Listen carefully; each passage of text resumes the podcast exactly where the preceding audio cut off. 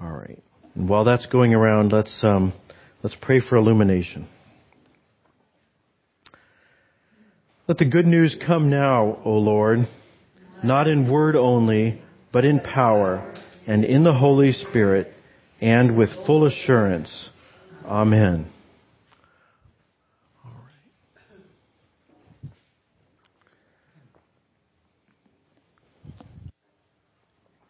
So I'll show you. Um, I brought two crutches. Uh, so one of them is a Bible that's got an index in the back, which our Pew Bible doesn't, and the other is our Book of Confessions, by which I am ever guided.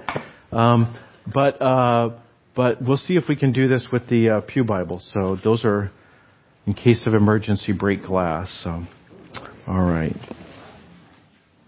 I will call out page numbers um, as as we go. So look at them all. Oh my goodness. All right. So all right. Yeah, keep passing them forward if you want. Um, pass them that away, and Sharon will put them in the basket. Okay. All right. Oh my goodness, look at all the writing. Okay. All right. All right, here is a question. It says, um, should I name the person who asked the question? All right, I, I will. I'll, I'll, take silence as no. okay, because you're all thinking, wait, I sent one in too. All right. So um, the question is this: Christians often tithe, but is it okay for poor people to give more like five percent, and should rich people give more like fifteen or twenty percent? Well, that is a great question. Um, so uh, uh, I should look up where the tithe is. All right. Um, all right. The the verse that comes to my mind is from the Old Testament, but then I'll I'll tack on a New Testament verse. So um, let me encourage you, uh, if you've got a pew Bible handy, uh, I'd like to look at Micah, which I never know where it is. It's toward the back of the Old Testament. If anyone else can find it for me, that would be great. So Micah six, uh, so so eight sixty something. Okay. So we're looking at uh, page 866, about here, about uh, anyway toward the end of the Old Testament, 866, and um, uh, and that's not even the one I want. So let's switch to a different page. all right, all right. Instead, go to the very end of the Old Testament. Um, so the end of Malachi, page 890, page 890. All right. So I want to I want to contrast Old Testament and New Testament thinking on the tithing. So um, Malachi three verse eight says, um, this is page eight ninety. Uh, Listen for God's word to you. Will anyone rob God? Yet you are robbing me. But you say, How are we robbing you? In your tithes and offerings. You are cursed with a curse, for you are robbing me, the whole nation of you. Bring the full tithe into my storehouse, so that there may be food in my house, and thus put me to the test, says the Lord of hosts. See if I will not open the windows of heaven for you, and pour down for you an overflowing blessing. I will rebuke the locust for you, so that it will not destroy the produce of your soil, and your, field, your vine in the field shall not be barren, says the Lord of hosts. Then all nations will count you happy, for you will be a land of delight, says the Lord of hosts. So um, that's the verse that I always think about for tithing because tithing is an Old Testament um, command. Uh, the idea is that you, you give money to support the work of uh, God's people in the, the ritual life of the community. Uh, there was actually a number of tithes. Uh, one of the things the tithe did is it supported poor people. It was the social safety net of Israel.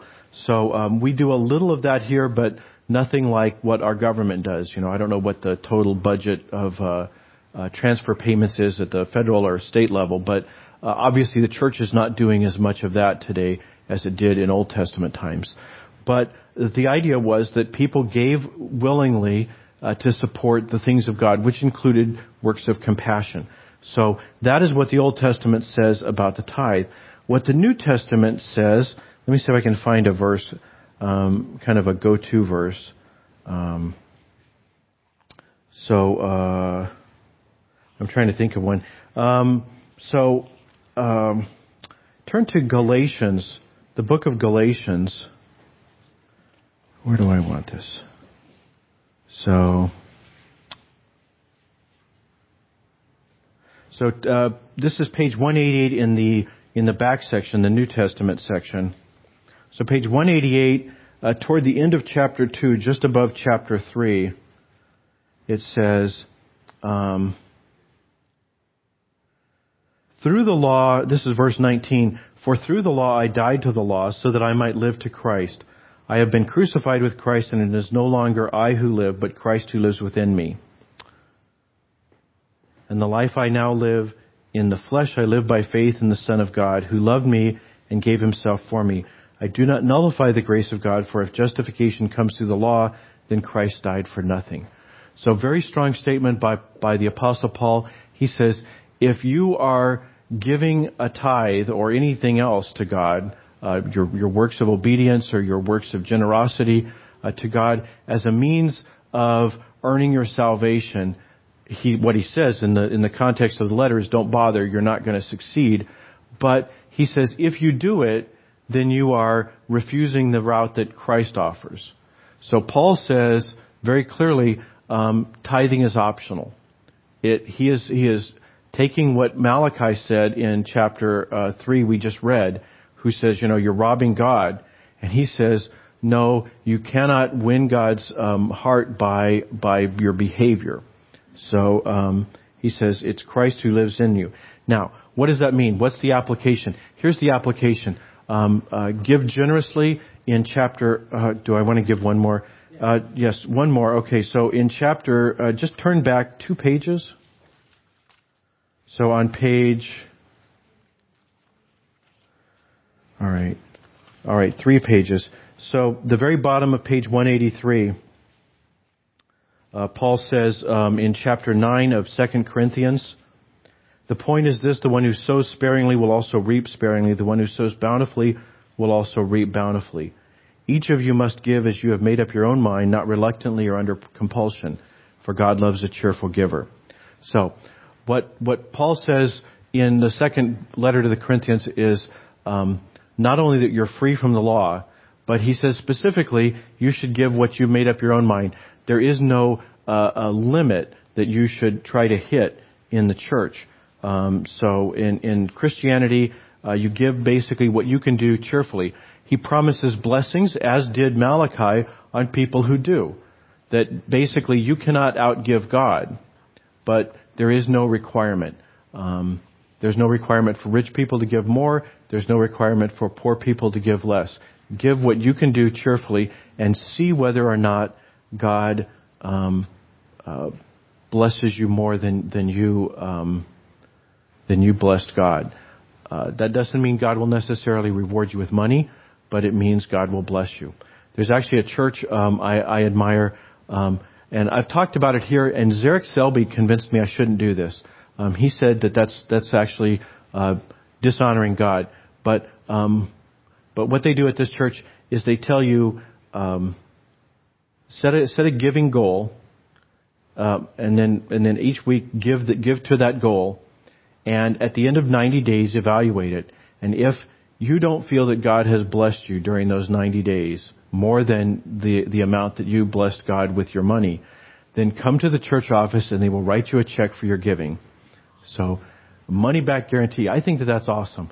Um, and um, and I, I, I have no fear of doing it. Um, you know, we're we're actually running a deficit right now, but I have no fear if you would make that bargain with God that we would have to write you a check because I have no doubt if you approach that with the idea that you cannot outgive God, then you wouldn't outgive God. So that's my belief. It's not our policy, but talk to me if you think it should be. All right. So enough about that topic. Let's move on to another one. All right. There's a big basket full. All right. All right. Okay. All right. So here's one. It says, um, all right, will God answer the prayers of believers for a non-believer. All right. Um, so answer the prayers of believers for a non-believer. I'm not sure if I understand that. Is this um, all right? So I think that the question is, will God answer the prayers of a non-believer, or is it of the prayers concerning a non-believer uh, by a believer. Okay, all right. So, um, so will God answer prayer? Um, yes, God will. Um, and and um, what is it? Uh, all right, let's turn to James five, which is on two thirty one. All right, all right. Um, where's the verse I'm looking for? So James 5 verse 13. So page 231. Are any among you suffering? They should pray. Are any cheerful? They should sing songs of praise. Are any among you sick? They should call for the elders of the church and have them pray over them, anointing them with oil in the name of the Lord. The prayer of faith will save the sick, and the Lord will raise them up. For anyone who has committed sins will be forgiven. Therefore confess your sins to one another and pray for one another so that you might be healed. The prayer of the righteous is powerful and effective. Uh, Elijah was a human, and there's a, a, a text there. Um, so uh, what what James is saying is, when you've got problems, including uh, problems with people that you you would you would um, uh, they don't know God, but um, but uh, you have a you have a concern or they have a concern that they've shared with you, we can certainly be in prayer for them. Uh, James has a very strong statement about uh, the efficacy of prayer, how effective prayer is. And I have one more I want to read from the Old Testament, if I can find it quickly. Um, it's uh, in Second Chronicles. Um, uh, on page 392 in the Old Testament section. Um, I love this passage. Uh, page uh, page 392 in the Old Testament, uh, Second Chronicles chapter 6, verse 32. This is an awesome prayer. And if you have people in your life who don't know God, people who may have concerns about whether God loves them, read. I mean, and you know, particularly the Old Testament God, you know, the fire and brimstone God. Um, read them this. This this is part of Solomon's prayer at the dedication of the temple. He says, starting in verse 32, he says, Likewise, when foreigners who are not of your people Israel come from a distant land because of your great name, your mighty hand and your outstretched arm, and when they come and pray toward this house, may you hear from heaven your dwelling place and do whatever the foreigners ask of you. Solomon is, is, has so much confidence in God's goodness and mercy and love that as he dedicates this temple for the people of God, he says, and by the way, if foreigners who don't even know you, they just heard something about you, if they come here and say a prayer, answer their prayer too. So he says, so that they may know that your name um, has been invoked on the house that I've built. So he says, God answers prayers for the most surprising people. Um, so uh, I would say the answer is yes. All right. Um, does that mean God will? You know, there's a second. There's a question hidden in there, which is, if I pray for um, uh, steak for dinner, does that mean I'm going to have steak for dinner? Um, no, but it means God took my advice into account when He planned my dinner tonight. So, um, um, so you know, we don't always understand the way God answers prayers, but um, that's why I often pray that God would give me eyes of faith that I could see His fingerprints. Um, on the, the things that go on in my life because I don't see them sometimes. Later on in hindsight, I say, okay, now I understand how God was answering that prayer. But sometimes I'm going through and kicking out all the ones. There's somebody sent in about a dozen. So I, I'm not going to do any more from that person. So, um, uh, but thank you. All right, here's one. All right, all right. How are Christians to deal with terrorism? Okay, all right. Well, I, I didn't put this in myself, but um, uh, that's an easy question, isn't it? Um, how do you think Christians should deal with terrorism? You know, in particular, let's suppose that somehow you could you could find a cause, a source. There was one bad person who was uh, inspiring people to to do terror, acts of terror throughout the world. If you could if you could somehow get to the root of terrorism, what should you do?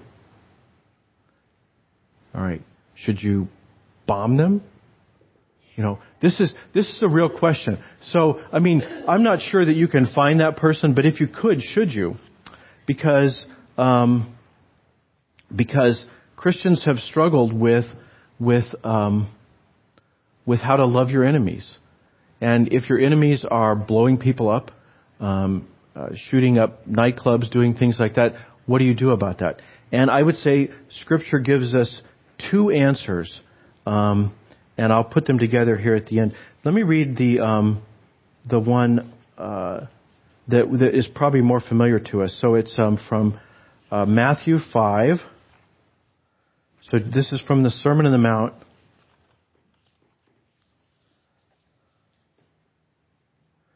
Um, Jesus says, chapter 5, this is page 5 in the New Testament section. Jesus says, You have heard that it was said, You shall love your neighbor and hate your enemies. But I say to you, love your enemies and pray for those who persecute you, so that you may be children of your Father in heaven. For he makes his sun to rise on the evil and the good, and sends rain on the righteous and on the unrighteous. So Jesus says, love your enemy, not hate your enemy. So that's what Jesus says. And we have to give extra credit to Jesus. If Paul and Jesus disagree, then Jesus uh, is the deciding vote for me at least. But let me let me read what Paul says because Paul is talking on on this same point.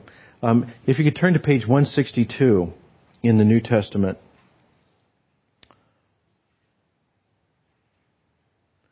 And then I will try to put them together. Um, Paul says on page 162, the beginning of uh, chapter 13 of the letter to the Romans, Paul says, Let every person be subject to the governing authorities, for there is no authority except from God. And those authorities that exist have been instituted by God. Therefore, whoever resists authority resists what God has appointed, and those who resist will incur judgment.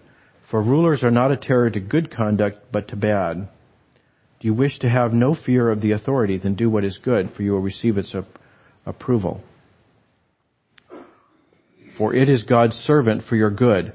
But if you do what is wrong, you should be afraid, for the authority does not bear the sword in vain. It is the servant of God to exercise wrath on the wrongdoer. So, uh, these two passages, one of them says, love your enemy, the other says, um, be afraid of the authority because the authority has a sword uh, a weapon that the authority can use to exercise God's wrath on you.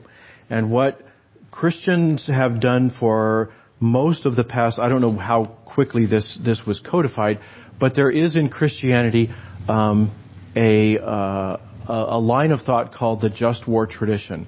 And what it says is it says, you personally have no, um, have no right to go make war on anybody, whether it's your obnoxious brother or whether it's uh, somebody living in a foreign country. You as an individual, as a Christian, should love your enemy.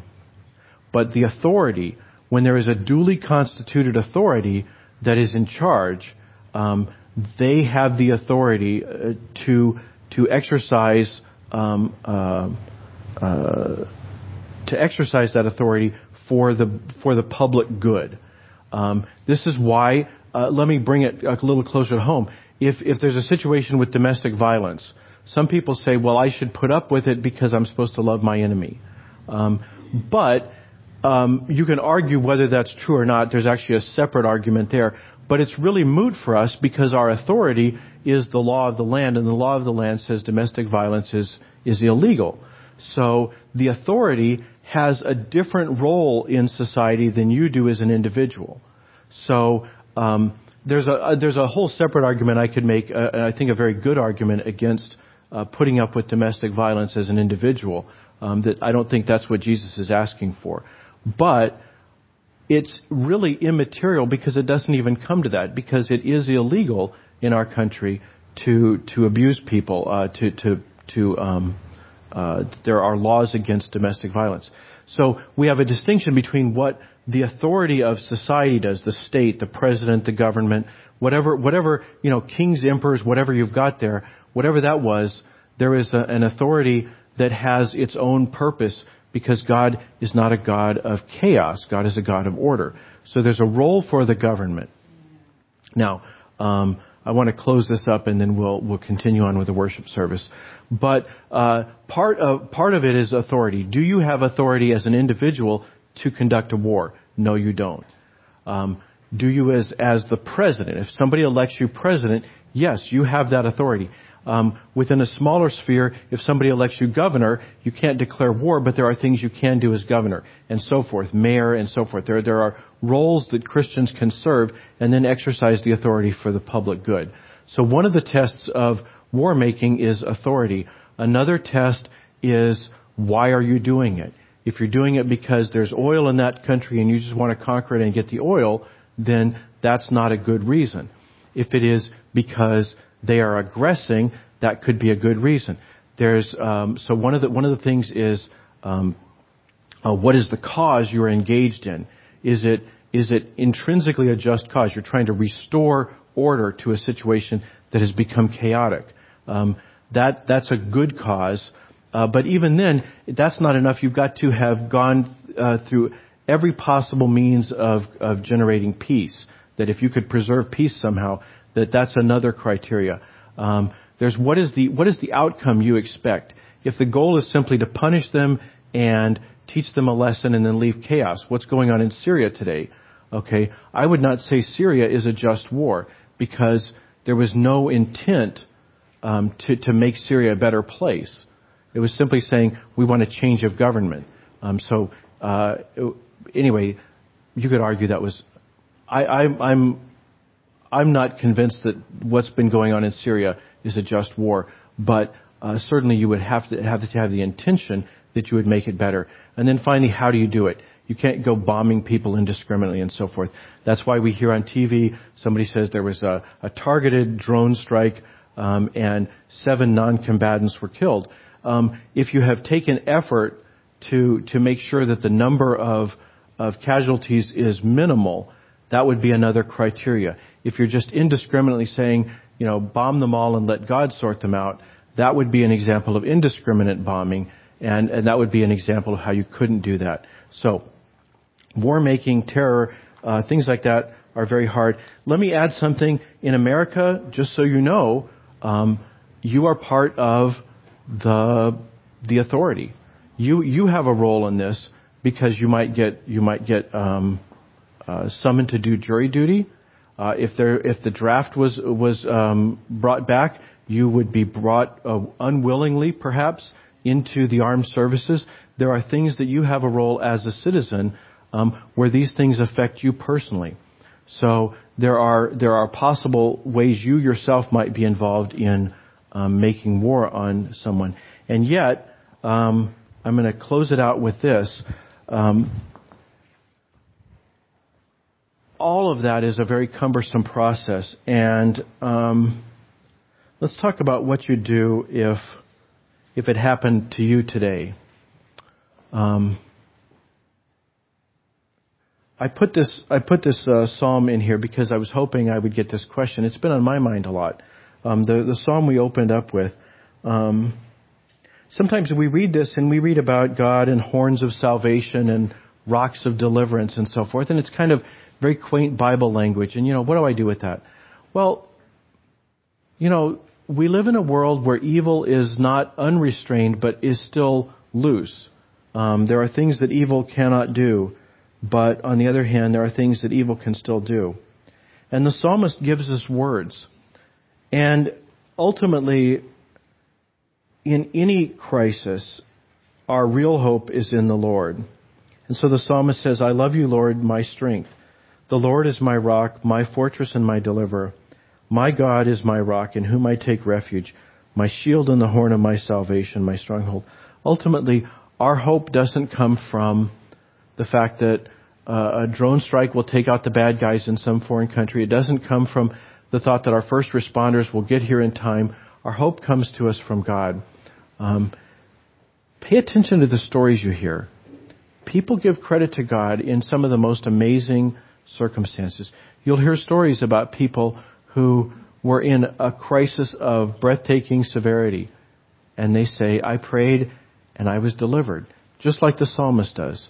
Um, is that going to convince somebody? You know, if they're a statistician, they're going to say, well, that's random chance. The person prayed the prayer, God delivered them. So, um, like the psalmist says, I called to the Lord. So, what should you do in the event of a terror attack that affects you personally? Um, I would pray to the Lord. Um, trust in the Lord in the worst of circumstances and see what God does for you. Um, Paul says in the book of Philippians, whether we live or die, we live for the Lord. So trust that God is good and that God has a plan and a purpose, not just for your life, but also for your death. And with that, let's close. Loving God, we give you thanks for the scriptures that speak to our lives. Um, they're not all academic uh, questions. They're questions that, that apply to us. What do we do with our money? What do you want us to do with your money? With our money that you have entrusted, your money that you have entrusted to us. What do we do with that? How can we do it well? Lord, um, we give you thanks that we don't have to tithe, but that we get to give generously. Lord, what do we do about terror? Ultimately, Lord, our hope is in you, that, that in Christ you are remaking the world and you will remove all sources of pain and sorrow and every trace of evil. But in the meantime, Lord, we give thanks for our authorities, our magistrates, the, the process whereby we have police and National Guard and uh, armed services of the federal government to maintain order, to restrain evildoers, to not bear the sword in vain. We pray, Lord, that you would bless them in their work, make them your instruments, help them to do only good, or as good as can be done in a world full of compromises. We pray protection on those who serve in faraway places. We pray for people whose countries are more are more awash in evil and horror than we can imagine. Um, that even in that darkness you would shine light. And you would help us always to be people of peace. We pray all these things through Christ our Lord. Amen.